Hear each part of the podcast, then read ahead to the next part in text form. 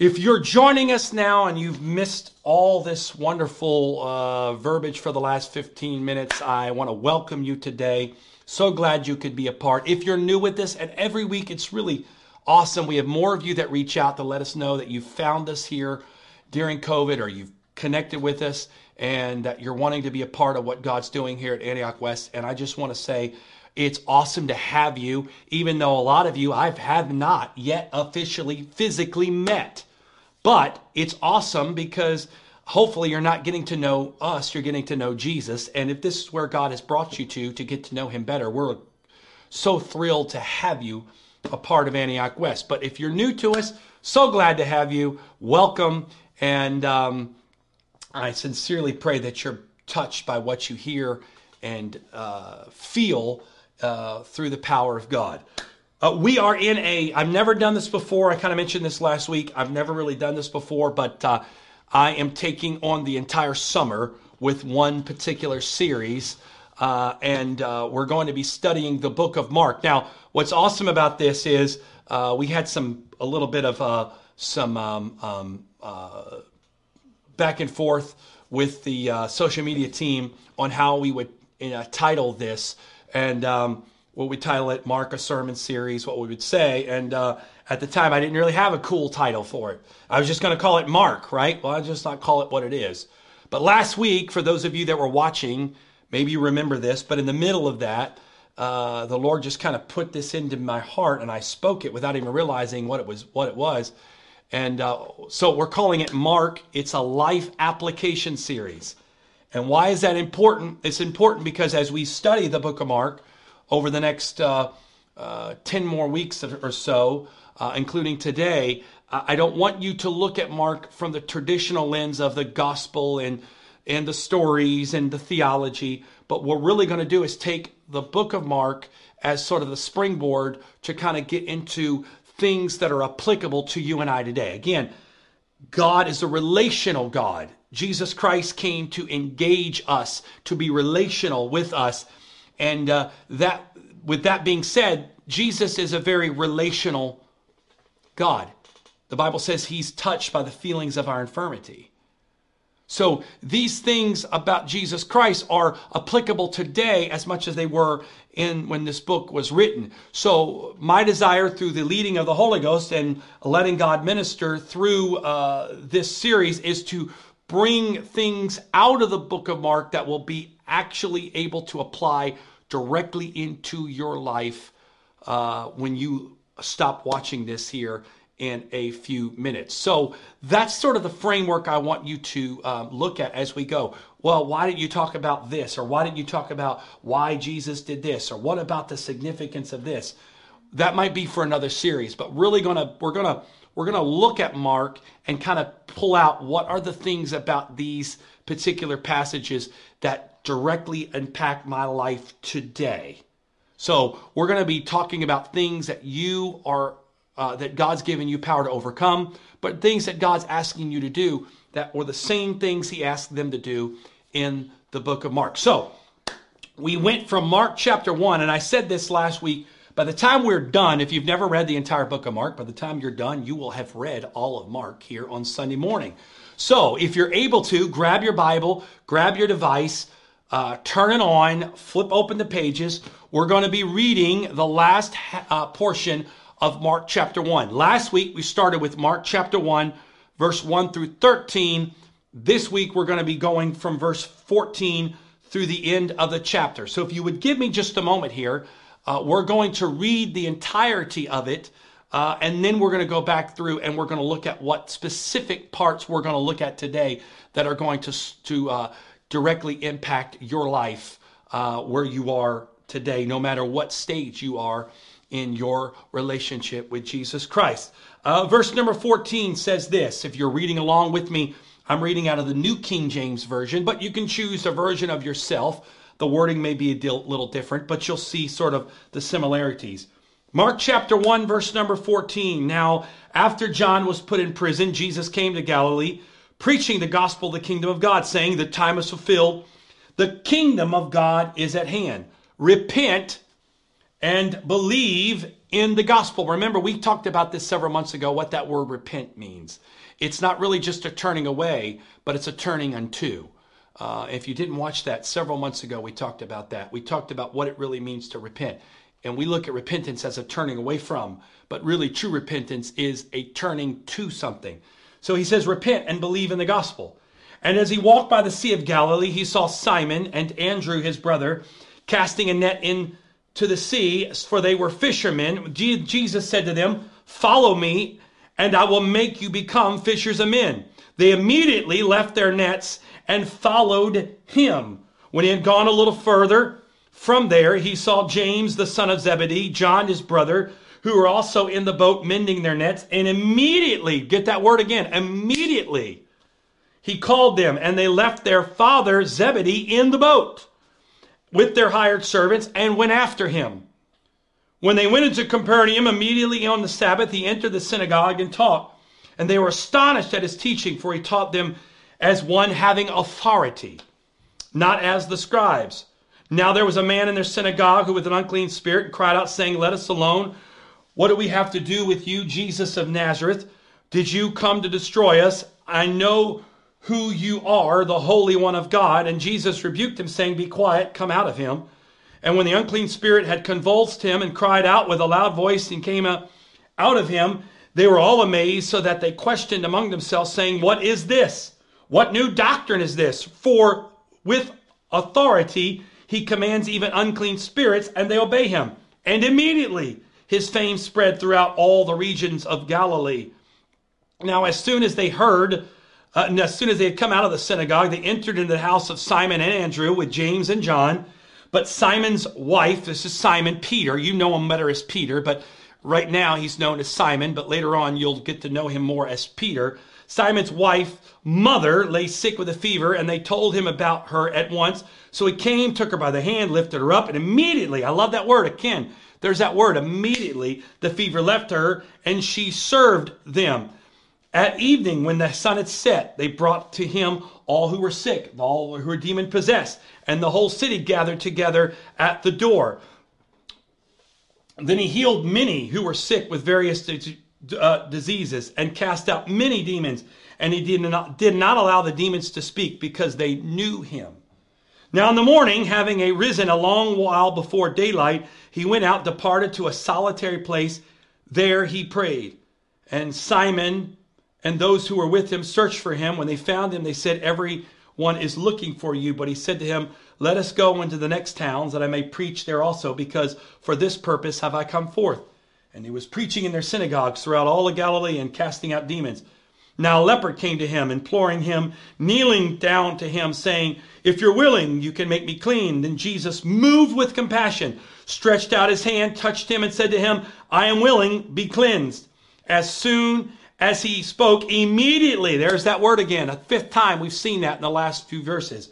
Immediately the leprosy left him, and he was cleansed. And he strictly warned him and sent him away at once, and said to him, see that you say nothing to anyone, but go your way, show yourself to the priest, offer for your cleansing those things which Moses commanded it as a testimony to them. However, he went out, began to proclaim it freely, and to spread the matter, so that Jesus could no longer openly enter the city, but was outside in deserted places, and they came to him from every direction. Now, real quickly, just a side note, if you notice, we read through there of the entirety of the rest of chapter one. You'll notice the speed of Mark's gospel.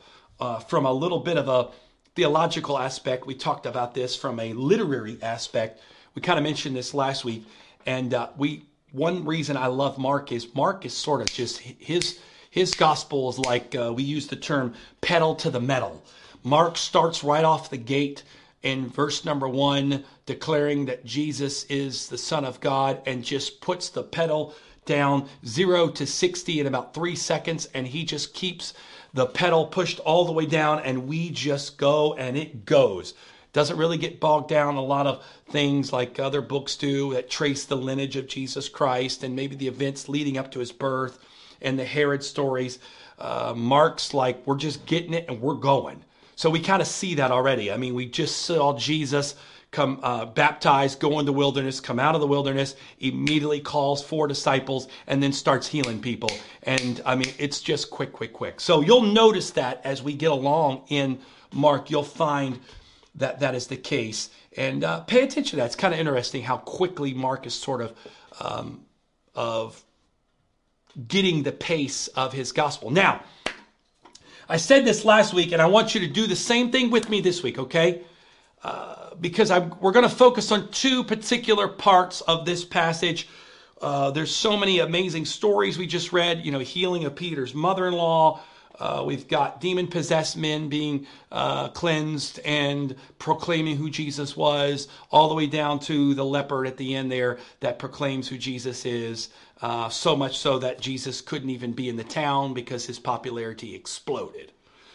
We're not going to talk about those things today, and uh, even though they're important and they're awesome, uh, but we're going to look at something, com- uh, something else within this context of these verses. But before we do that, I want you to go back with me, kind of the framework we put on last week, the hat we put on when we're looking at this, because so many of us are so familiar with a lot of the stories of the Gospels. We know that Jesus came, was born of a virgin, in a manger, called some disciples, ministered for about three years, was crucified, resurrected, ascended into heaven. We got all that. We know that. And the problem with that is when we look at scriptures and we go through uh, things Uh, again, over and over again, we have a tendency to read them without reading them. So the problem we have is we read them and we're not really reading them. We're not looking at them with fresh eyes. So a little exercise we did last week that we want to do again today is we're going to look at the book of Mark, not just as a book in the Bible in your entirety. You've got this somewhere along the line, you've got this Bible or a Bible or a digital Bible somewhere that has sixty-six books in it, right? Mark is just one of sixty-six. It's somewhat important because it's a gospel that talks about Jesus. However, it's one of sixty-six. So we're going to take this out of it for a second. Oh, no, no, take the Bible out. Wait a minute before you panic.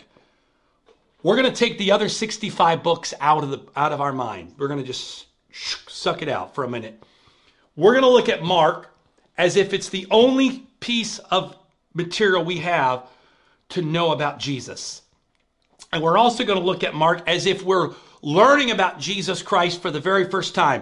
And I used the illustration last week that you are a uh, Gentile living in a Roman province, and you've heard about the spreading of this Um, of this uh, Christian faith that's spreading throughout the eastern part of the empire, moving through Asia Minor, and people are following it and leaving uh, the Roman gods and Greek mythology behind, and it's starting to change, and people are getting healed, and things are happening, but you really don't know about it, and it all ties back to this figure, this character named Uh, Jesus uh, of Nazareth, who was supposedly some carpenter who proclaimed to be the Son of God, who died, and his believers and followers uh, believe he was resurrected. So that's sort of the framework we're taking when we look at this. We're looking at this not from a twenty-first century, I know all this, but we're trying to look at how would I approach this if this is the first time I've read Mark? If I didn't know anything about it, if I didn't know anything else from the From the Old Testament and the New Testament, how would I look at Mark differently? And so I want you, for those of you that are familiar with the Gospels, to take that approach. And I think if you take that approach, you're going to see some things in this that you're going to see with different eyes. And I love, love, love, love looking at Scripture with fresh eyes. So, again, strap it on. I don't know if you've got a chin strap with yours. My helmet always comes with a chin strap, so I'm going to put my helmet on. I'm going to strap up. I'm looking at Mark with fresh eyes as if I don't know anything and know nothing, and I'm trying to let Mark tell me who Jesus is. We talked about that last week, and we really asked a question, and we're going to ask sort of the same question but tweak it a little bit this week. Last week, we asked the question, who is Jesus to you, and what do you want him to be? What are your expectations of him? And we said that because Mark starts off with this sort of intense proclamation of who Jesus Christ is. and it kind of sets the stage of expectation of what he's about to do. And we took that as a framework of who's Jesus to you? Sitting here today, can you describe Jesus, not in a religious rhetoric, but can who is Jesus to you, and what are your expectations of him? Now, we're going to take that sort of same framework, and we're going to look at a couple of parts here in the verses we just read, and we're going to look at sort of the uh, importance of some events here and how they really apply. And remember, this is a life application series, right?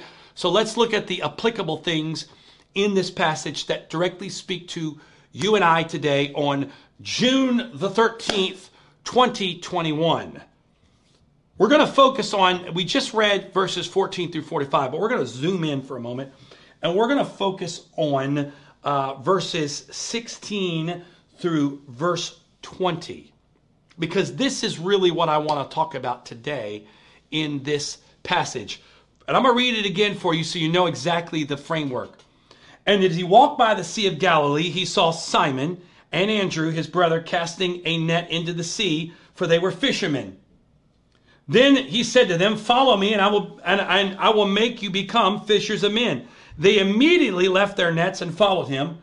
When he had gone a little further from there, he saw James, the son of Zebedee, John, his brother, who also were in the boat mending their nets. And immediately he called them, and they left their father Zebedee in the boat with the hired servants and went after them. Now, let's kind of dive into this for a moment, if you would, and kind of think with me through this and paint the picture of this moment here. Jesus has now come out of the forty days of fasting and being tempted in the wilderness. He begins to, uh, his, um, his, his ministry is now starting to uh, come into play, and he is walking along the sea of Galilee. Now, Galilee is up in the north. That's why uh, we find that the city that they go into is Capernaum, because Capernaum is up in that northern region. So if you could look at a map, and I'll try to reverse it for you, you have Galilee up here, and you have the Dead Sea down here. Those are sort of the two geographical linchpins of, of, of, of Israel. Um, and then over, you've got sort of Jerusalem, um, over here, and uh, you got Nazareth Opie, up here a little bit. So Jesus is sort of traveling this region, and the Jordan River Valley was a major route. So he is down here sort of in the southern part when he gets baptized, and he travels up uh, to this Galilean area, to the Sea of Galilee, which obviously still to this day is a place where uh, is where fishing is a major Uh, major, um, uh, not only a pastime, but a major economic thing. Even today, after all these years of being fished, you can still fish the Sea of Galilee. So here's sort of the, the, the scene is set, if you want to call it that. And Jesus is walking, and he sees, now get this, he sees two young men. Uh, one of them was Mary. The other one is brother, who was a little younger than him. Uh, estimates were that Peter may have been maybe in his early twenties uh, at the time. Andrew may have been in his uh, mid to late teens, somewhere along that line. We don't specifically know. We just know based off sort of the culture of the day that Peter was married, so he would have been a little older. Um, Andrew would have been a little younger. But when Jesus comes to the Sea of Galilee, these two boys were actively, notice this, that Mark paints the picture. They weren't just sitting idle along the side of the shore, you know, you know, sitting there in their beach chairs, enjoying a nice uh, uh, Galilean afternoon, chilling, catching some rays, enjoying the sun. They were actively, actively fishing. They were casting their nets. They were actually in the process of doing work. They were at their job. They're casting nets, casting nets, casting nets. Because again, that is sort of their, that's how they put food on the table. Um, if you've watched the movie, if you watched the, the T V show Chosen, it kind of shows you a little bit of the culture behind fishing at the time. And this was a very rigorous, uh, very rigorous thing. And so get this now, they, they're not, They're not there in this idea of, oh, God, send us somebody. We need you. We need you, God, send us. They are in the middle of life. They are neck deep in life. They're at the point in life that if they don't fish, they don't eat. They weren't on salary. There were no sick days. If they were sick and didn't fish, they had no money. If they had a, if it was a bad day weather-wise, they made no money. So if there was an opportunity to fish, they were fishing. And fishing wasn't easy work. You had these large nets. They got wet. They got heavy. You cast them out. You pull them in. You cast them out. You pull them in. It was rigorous. You're neck deep in that. They weren't in a spiritual mode. Notice this. I want you to get this, because we often think that when God comes to us, it's going to come to us while we're in some kind of holy position of, hum, oh God, I need thee. Oh God, I need thee. And God shows up and says, here I am. We miss God so much. Point number one, you ready? We miss God so much because he comes at the times that we least expect it. So if you're taking notes, write this down. We miss God because we he comes at the times when we least expect it. And I will tell you this. Some of the greatest encounters I've had with God have not come at my spiritual mountaintops. They've come in my carnal valleys. Now, before some of you get all excited, I'm not suggesting carnality is the path to Jesus. Oh, man, I don't have to do any of that. Jesus will come to me. No, I wasn't saying that. Meaning, from the standpoint, he doesn't always come to us with this beautiful picture announcing, by the way, here I am, I'm coming to you. That's why we become so addicted to seeing God within the framework of a church, that we miss God on a Monday or Tuesday. I guarantee you, if you would really open up and really look at things, you're going to find that you're going to see God in greater ways tomorrow than you see him today. You say, well, you know, I got to work tomorrow. I got things to do. I got places to go. I got things. I've got a, got a, I've got a job. I'm stressed out at work. You're right. Simon and Peter, uh, Simon, uh, Peter and Andrew, those dudes had work, man. That was stressful. You got a family. Peter had a mother-in-law who was sick, who was at home. She was living with them. She was sick. She wasn't doing good. He's got a wife to feed. I don't know if he had little uh, Peter Juniors running around there, but he had he had things he had to do. Andrew, this was a family thing, and they are neck deep into trying to get this done. And out of, off, off in the distance comes this man that shows up. And I love this. He doesn't give them a sales pitch. I, I have preached now for uh, over twenty years full time. And I have, the Lord has blessed me. And I've been in situations where I've literally uh, pleaded with people the message of Jesus Christ, trying to get them to make a decision, trying to get them to give God a chance. And I have, I have pleaded with people, and I have just probed the depth of Scripture. I've pulled out all kinds of illustrations. I've dressed up in a Superman costume. I've taken off my clothes. I've got inside of a box. I've worn a box. I've done everything I could to convey the message of Jesus Christ to people, to get them to make a decision. And I got to be frank with you. Even with all of those efforts, sometimes people just look at you and they go about their way. But Jesus walks on the scene, and he sees these two boys, young men, mending, they're, they're pulling in their nets, they're actively fishing. And he doesn't say to him, hey guys, when you're done, oh Lord, I just lost my signal. I'm not sure what happened there. Oh, sorry, folks. One second.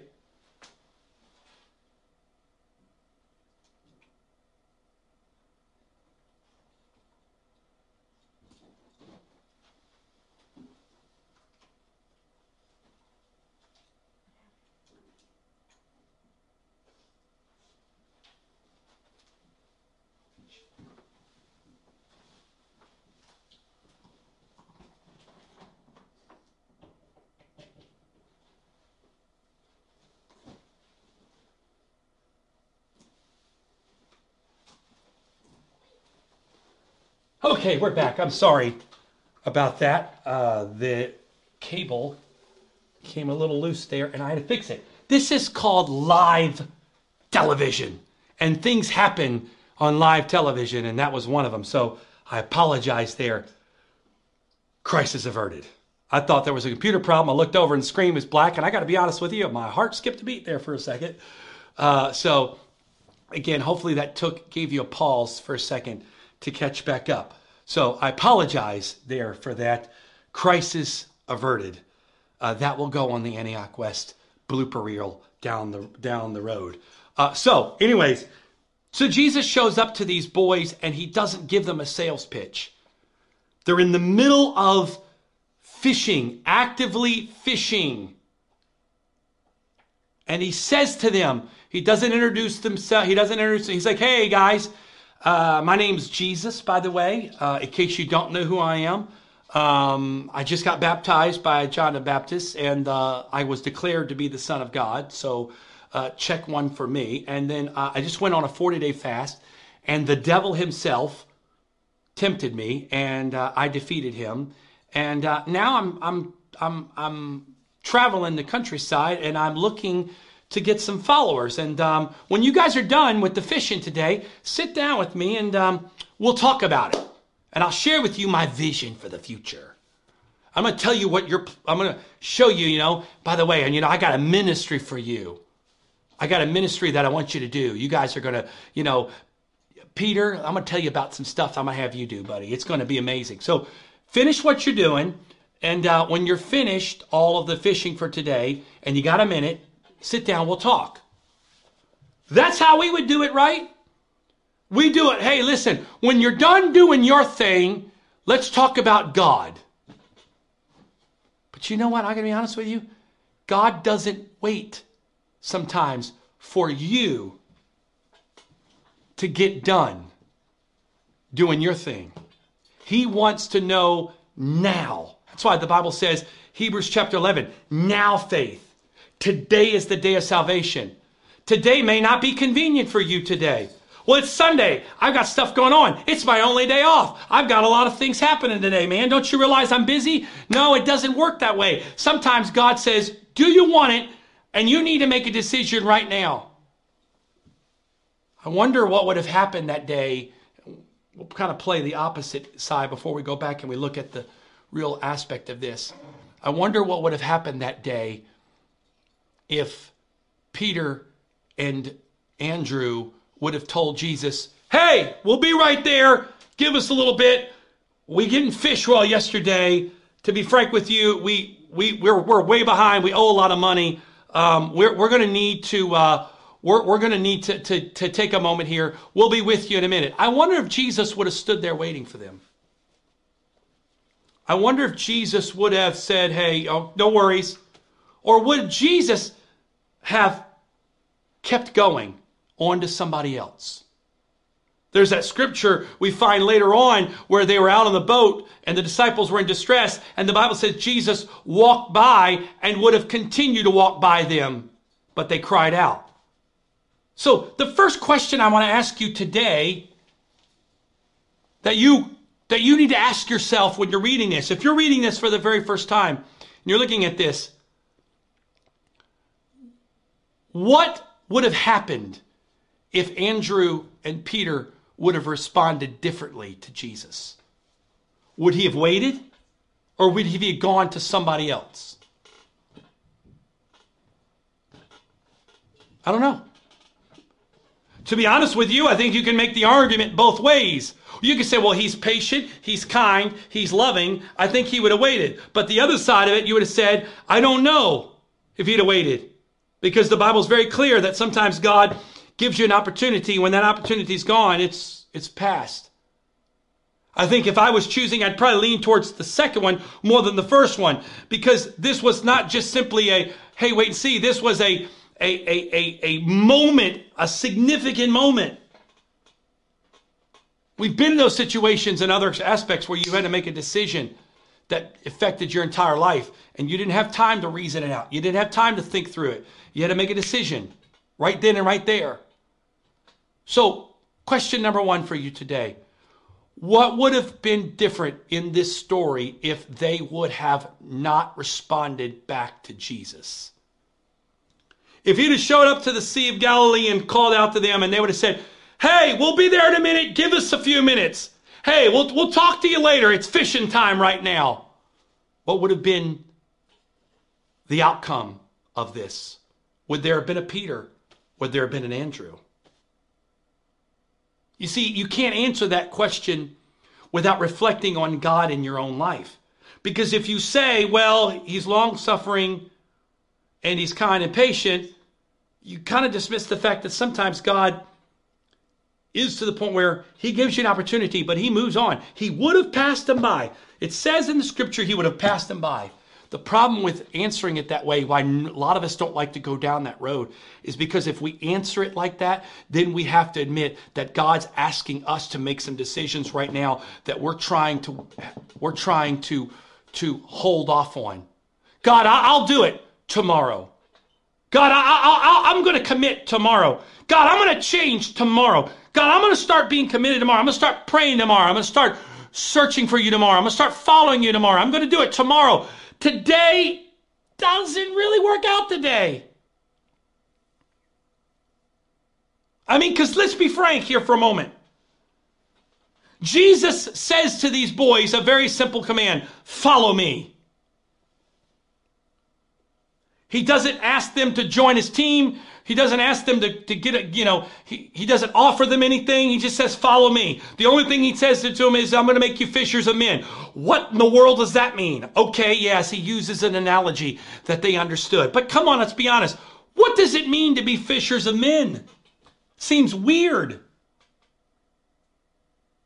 It doesn't sound, what, what are you fishing? What are we fishing for men for? So you think, well, it was the analogy. He just said he was going to be fishers of men. That's what got him. But really? What was it about that analogy that got their attention? Because really, what does it mean to be fishers of men? I know we sit here and go, well, that means he was going to teach them how to minister. They didn't know that. Those guys didn't know that.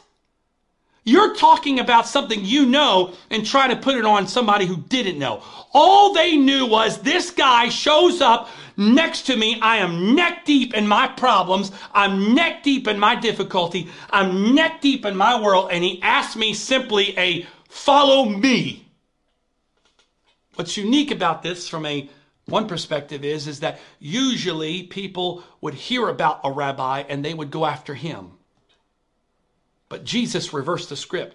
He went to them and asked them to follow him. Usually a boy would find a rabbi who with a high standard, a rabbi would get some kind of following, get some kind of notoriety, and then you would um, send your son or the, or, the, or the boy would desire to follow and, be, and to study after the rabbi. So he would, he would, he would pursue the rabbi. But in this situation, Jesus pursued them, and he makes the statement to them, follow me. So question number one to ask today, what would have been different in the story if Andrew and Peter would have responded back to Jesus? Number two, I know later on we're going to get into the specifics of what this means, and Mark starts to frame this, but right here, right now, as with the information we know, we are um, seventeen verses deep into it. So don't, don't use anything outside of the seventeen verses to answer this question. Don't be pulling from John. Don't be pulling from Matthew. Don't be pulling from Galatians or Colossians or any of that. Stick with what you know. You only know seventeen verses. Remember, you don't have anything else. You're a Gentile. You don't even have the Old Testament Torah. You got nothing. You just have a scroll sitting underneath the uh, candlelight, reading it. Here's your question. What does it mean when Jesus said, follow me? What is he asking? If Jesus came to you today at your work, you're sitting there at your desk, you're sitting there doing your task, whether you work blue collar or you work white collar. And Jesus walked up to you today and he simply looked at you. He didn't introduce himself. He didn't, um, he didn't give you a sales pitch. He just looked at you and said, follow me. What do you think he means by that? You see, because we have sort of watered down, and we're going to get into a little bit of their response here in a second, kind of gives how they looked at it. But we've watered down the word follow me. We've made it a casual thing. We've made it a, a, a, a, a, a take it or leave it. We've made it an accessory. Oh yeah, man, I follow God. Yeah, he's a part of my life. God, you know, I love God. But are we truly capturing what it means to follow me? What does it mean? What does it mean to you if I if God asks you today, follow me? If he asks you today, Mike, Susan, John, Barbara, Linda, Steve, whatever your name is, follow me. What would that mean to you today? Would that mean simply, okay, well, all right, well, I'll follow him. Where, where's the, where's, where's the, where's the church, next church? I need, okay, I got to find a church. I got to go to church on Sundays. That's a part of it. Or do you think it's greater than that? What does the word follow me mean to you? Don't give me that. Don't, don't give me the whole, well, it means to deny yourself, take up your cross, and follow him. That's a cookie cutter answer. But it's the Bible. You're right. But what does it mean to you? Don't give me some kind of verbiage you've heard repeated. What does it mean to you to follow him? When he says to you, follow me, what is he asking you? Mike, John, Linda? What is he asking you? I'm picking random names, by the way. I have no idea. So if you think I'm picking on you and I called your name, I have no idea. I'm just trying to think of some universal names.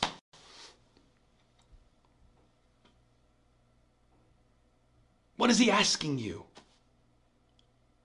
Is he asking you to become a observer, or is he asking you, hey, follow me, I'll solve all your problems?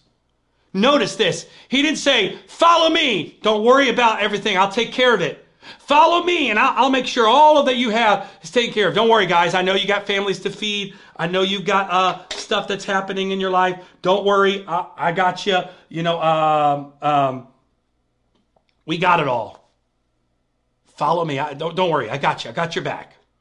Was it that way? Or he just simply said, follow me, with no explanation, with, with no real guarantee. So let me ask you this. With following him, what are you giving up? What are you gaining? See, the problem is, it's easy to see what you're getting up, but you don't always see clearly what you're gaining. I know what it's like. Well, I'm gaining Jesus, and that's all I need. They didn't know that. They didn't know that. They didn't know they were gaining all of Jesus and that's all they needed. They didn't even know who he was. He's just some dude that shows up and says, hey, follow me. And they didn't ask for a resume. What do you mean follow you? Who are you? What school did you study at? Who gives you the right? So question number one, as we look through all of these, what would have been different if Peter and Andrew's response would have been different? What would the, would the story have changed? Number two, what does it really mean to you, the words follow me? What does the words follow me mean to you?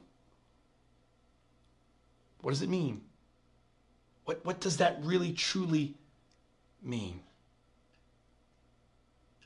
How does that play out when asked that?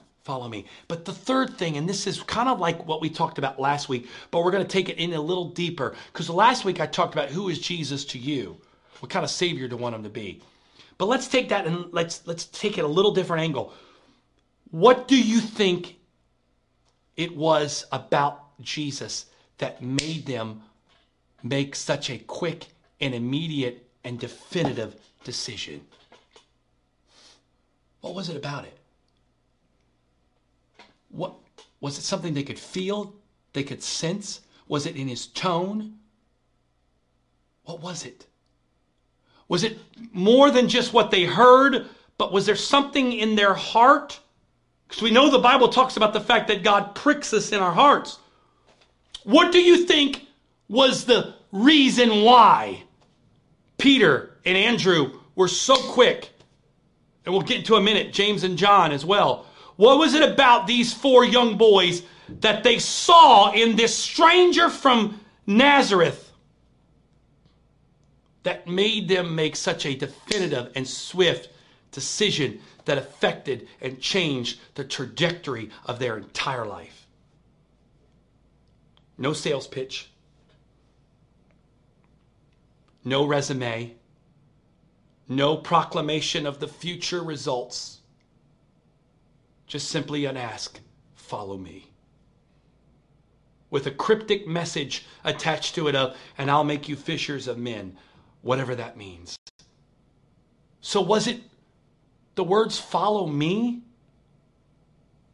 and such a bold proclamation that caused them to make such a swift and dogmatic decision?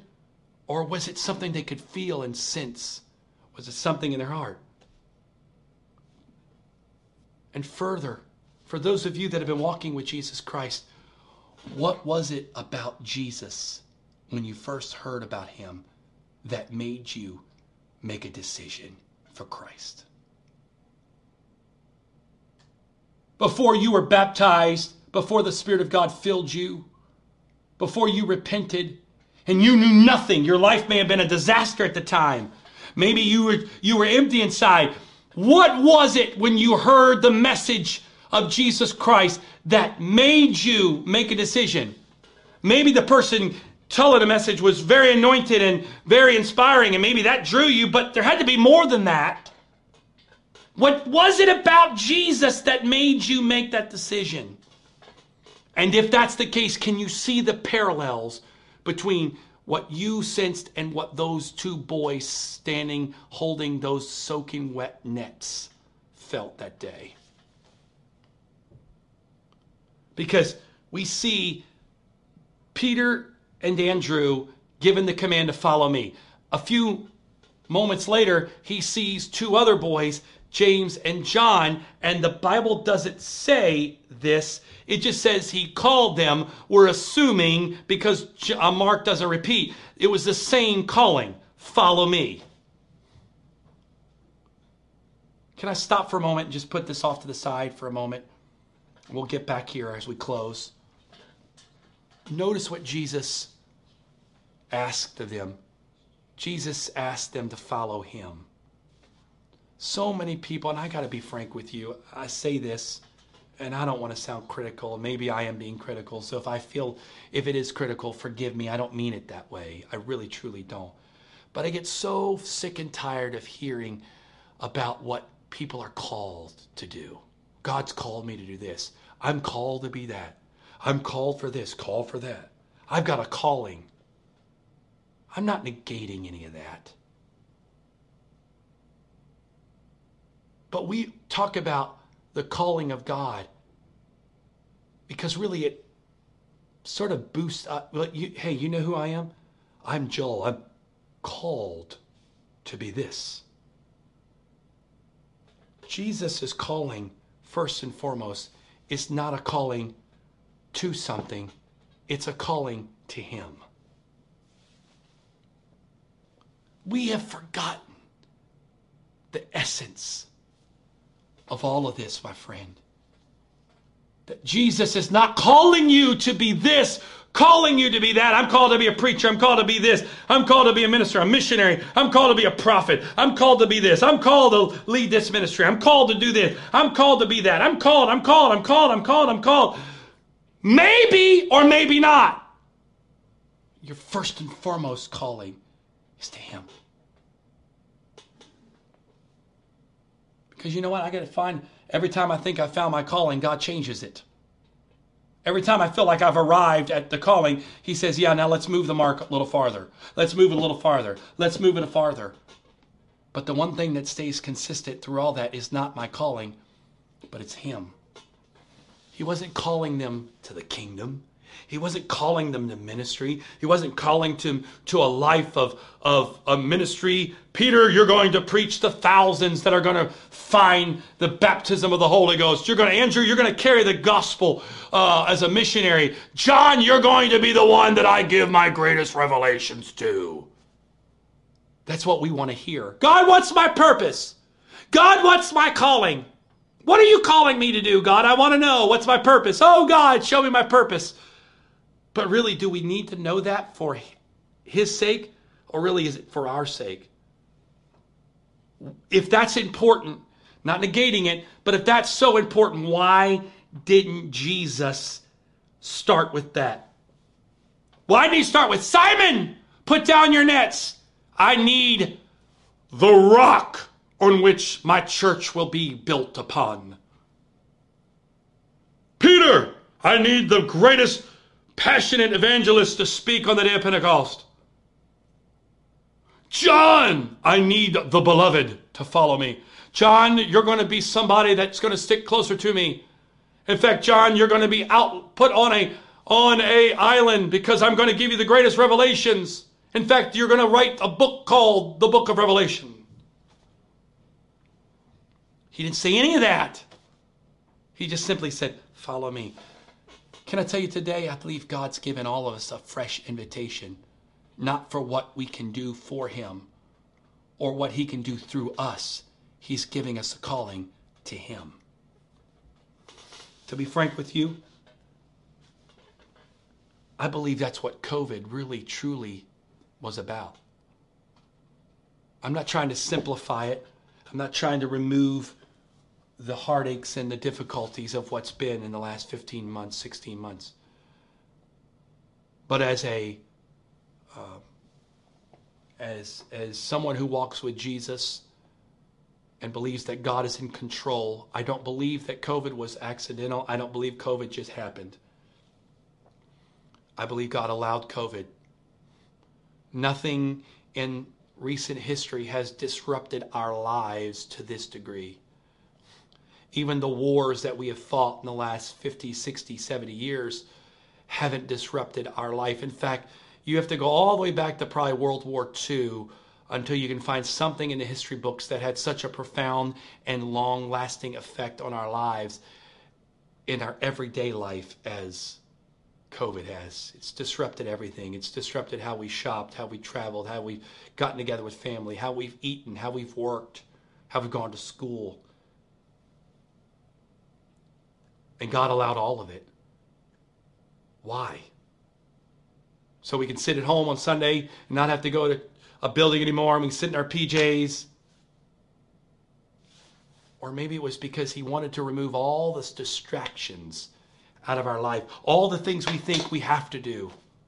God forbid we had six months with no live sports. Oh, I don't know how we survived without it.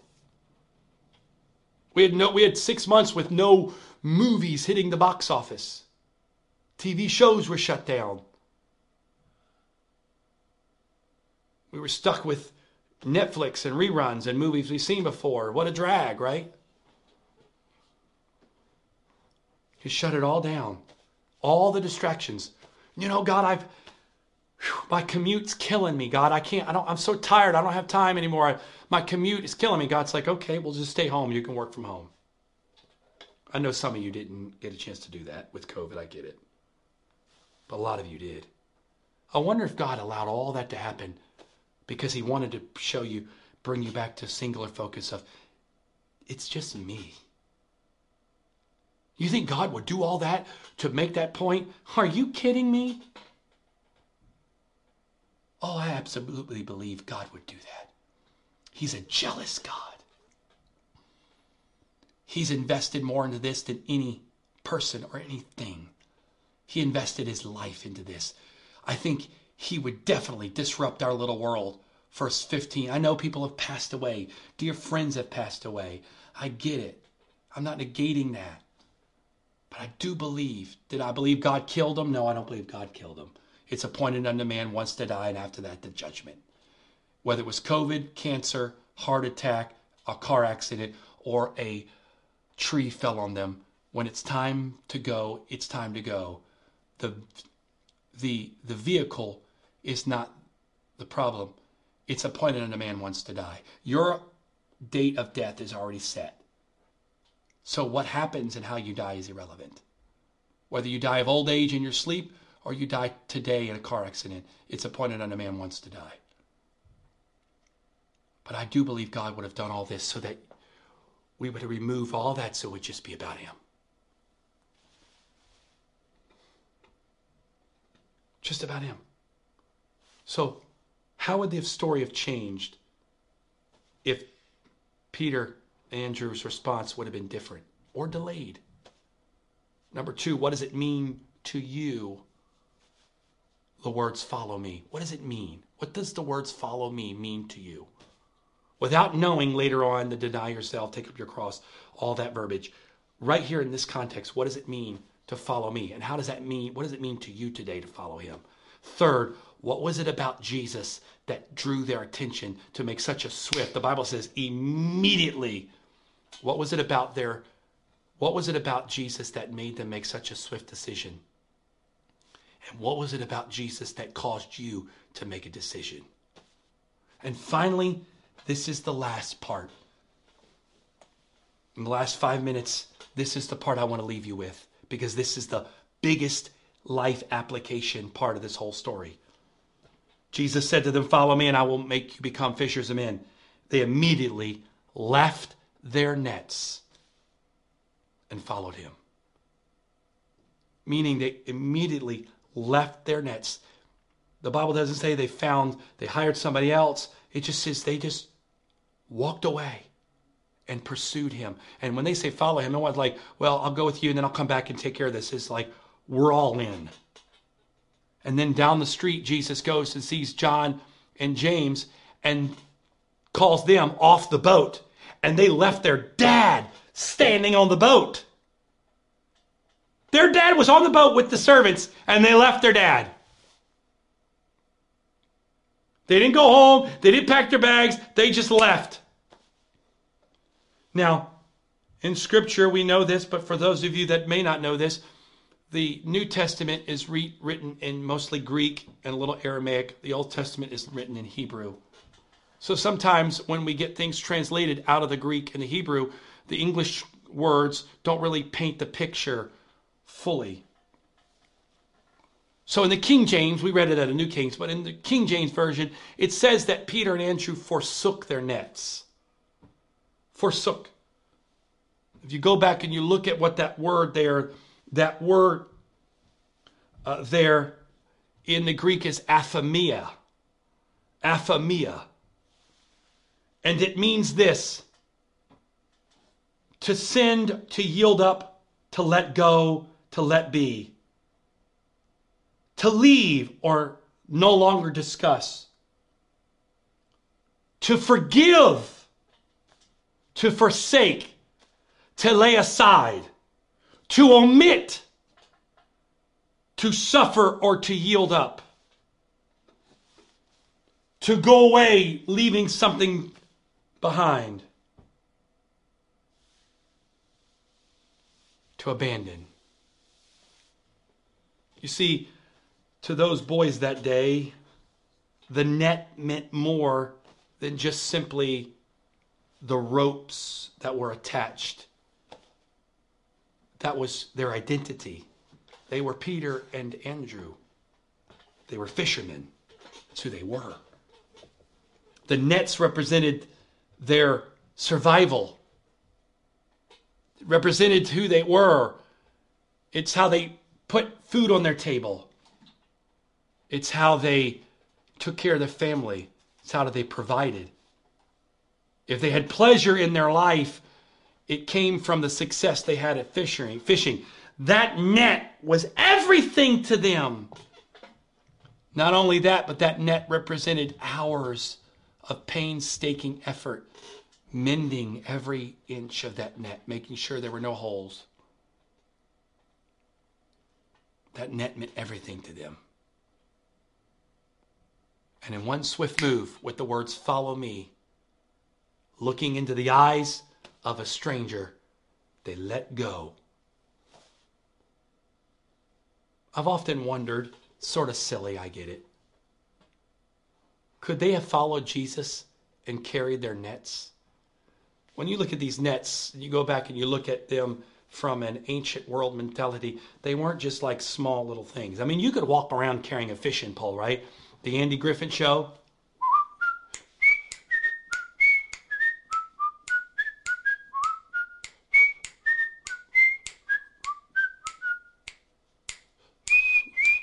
Right? And little Opie and Andy carrying their fishing pole. Yeah, you could do that. These weren't fishing poles. These were nets.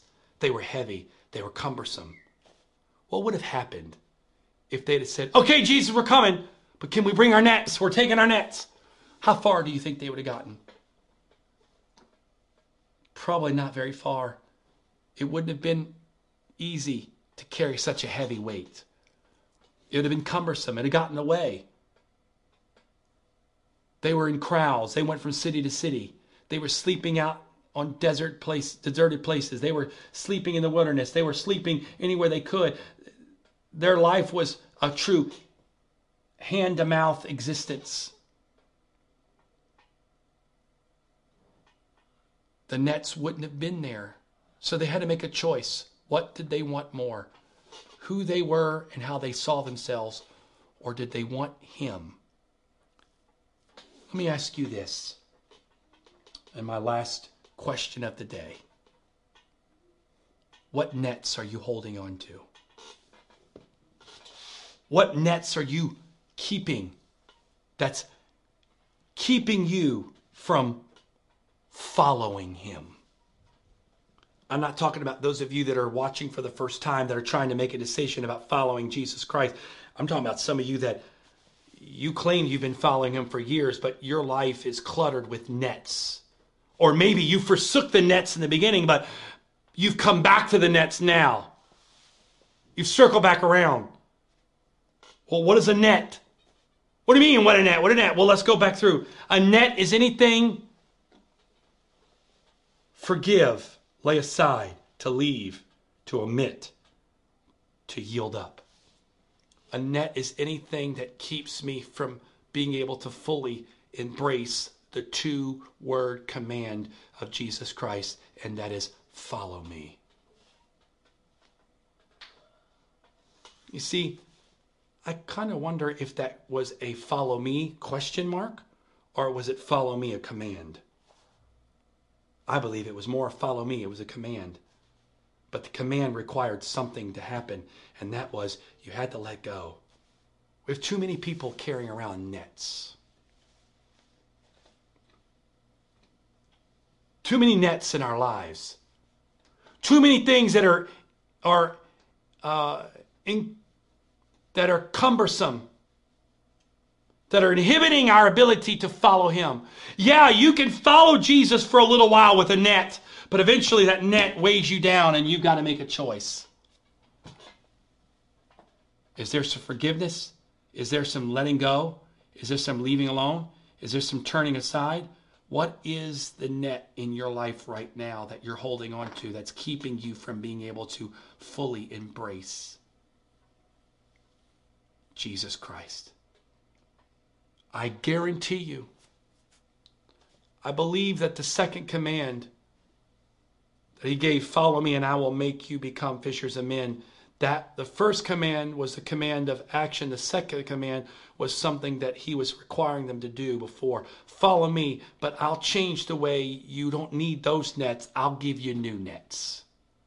I'll change your identity from a fisherman of fish to a fisherman of men. There was a call of identity change. We're, we're holding on to too many nets, folks. Do you know why some of you can't embrace following Jesus Christ? It's because you're trying to figure out how you can follow him, but still keep your nets. See, your nets may be your identity. It may be how you survive. It may be how you you're, you're make a living.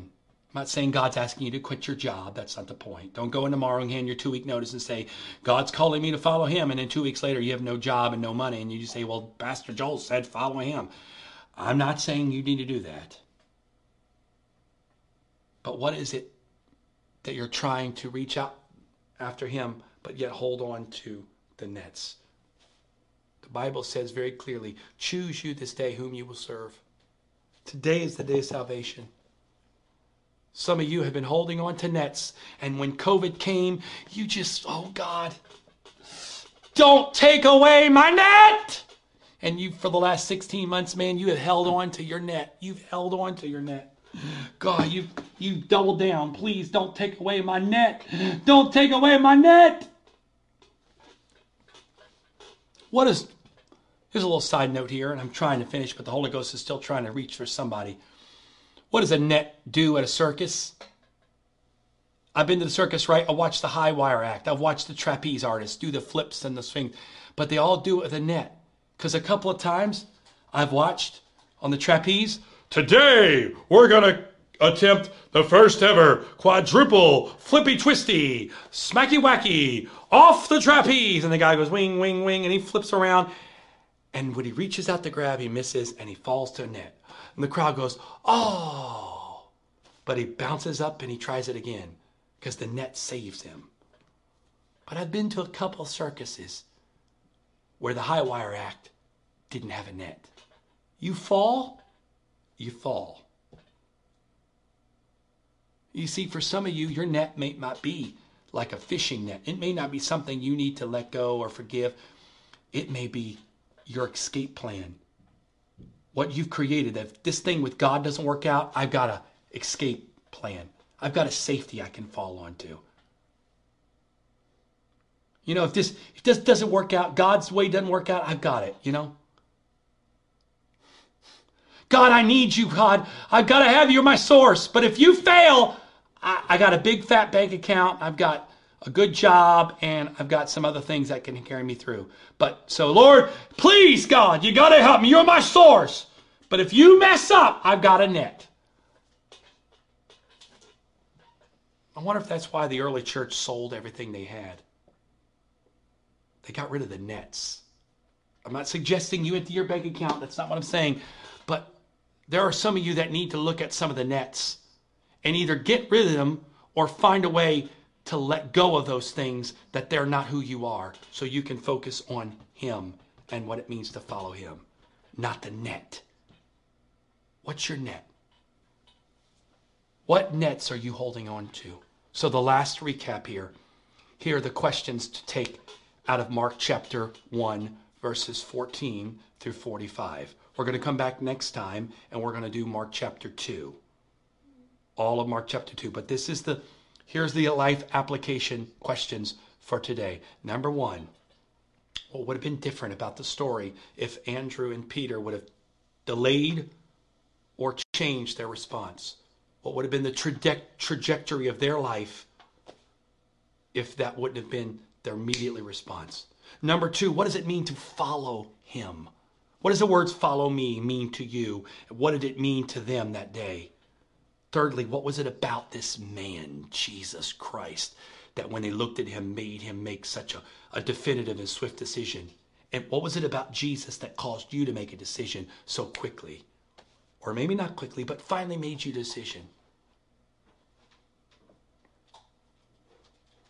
And finally, what nets are you holding on to? What nets do you need to let go of? What are the nets that are keeping you from fully following him? And if you know the nets in your life, what are you going to do about them? Tomorrow morning when you wake up, what are you going to reach for? The net or Jesus? It's easy today to reach for Jesus because it's Sunday, but tomorrow morning you're going to have to make a decision when the alarm clock goes off. Is this going to be a net day or a Jesus day? What are you going to choose? What are you going to choose? Father, I thank you today. I pray. I submit all this to you. I give this all to you. Submit this into your hands. Every word that's been said, every question that's been asked, every seed that's been sown, I submit all this to you. I speak in Jesus' name that the word would be mixed with faith and that fruit would be produced in it and our lives. In Jesus' name.